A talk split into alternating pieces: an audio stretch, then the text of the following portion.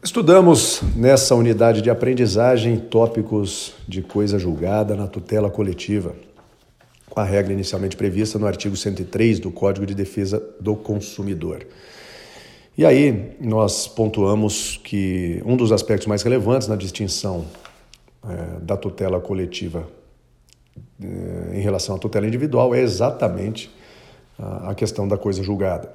A coisa julgada tem regras próprias principalmente fundamentadas na ausência da efetiva participação dos titulares do direito no processo. Vimos a coisa julgada segundo eventum probationis, que prevista no Código de Defesa do Consumidor, na Lei da Ação Civil Pública, na Lei da Ação Popular, na Lei do Mandado de Injunção, aplicada aos direitos difusos e coletivos, e essa coisa julgada, para que ela produza efeitos, o que, nos, o que importa para nós é o fundamento da decisão.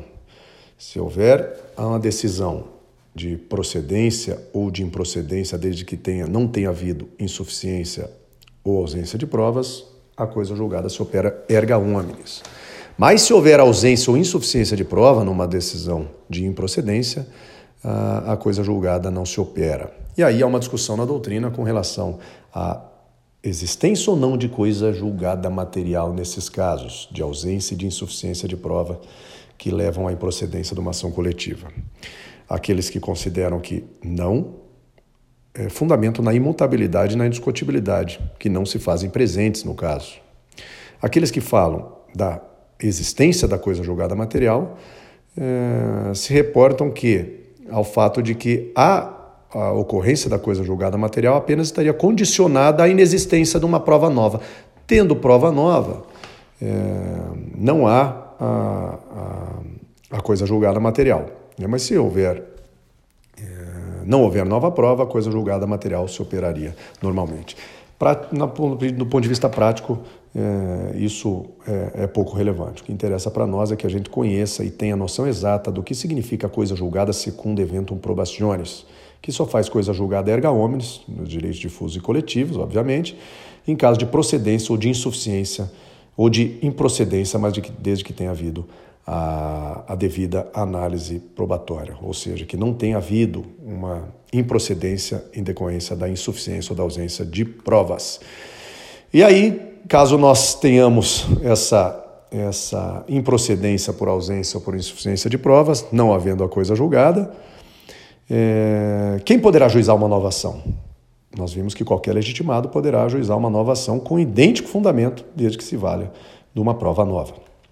Estudamos também a coisa julgada segundo evento litis in utilibus, regra prevista no artigo 103, terceiro, parágrafo 1 2 e 3 do CDC, que a coisa julgada, nesses casos, ela dependerá do resultado concreto da sentença. E, se for o positivo, haverá coisa julgada, ou seja, se o resultado da sentença for procedente, teremos a coisa julgada, e se for improcedente, não haverá a coisa julgada. Isso está muito claro também no, através do, da leitura do dispositivo legal. É, os titulares individuais eles jamais serão prejudicados em caso de improcedência. Não havendo improcedência, o direito individual não é atingido. E ou todos, na verdade, os, os indivíduos poderão ou terão a oportunidade de pegar essa decisão da ação coletiva, e por isso que nós temos a expressão in utilibus, eles poderão se aproveitar dessa decisão judicial da ação coletiva em caso de procedência, por isso que é in utilibus, e eles peguem, é, os indivíduos pegam e ajuizam é, ações de execução individuais, individuais para a tutela dos respectivos direitos. Eles pegam a decisão e executam na prática sem a necessidade de um novo processo de conhecimento. Quais as exceções?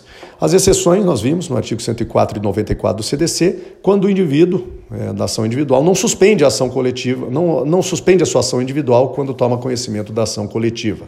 E no artigo 94, os indivíduos que acabam se habilitando como litisconsortes na ação coletiva para defesa de interesses individuais homogêneos. Eles se habilitando como litisconsortes, logicamente que sofrerão os efeitos da sentença normalmente. Por fim, estudamos a limitação territorial da coisa julgada, umas regras absurdas que o legislador trouxe no artigo 16 da Lei da Ação Civil Pública e também no segundo A da Lei 9494 de 97, como se a coisa julgada pudesse é, ser definida por questões geográficas ou através de limites territoriais.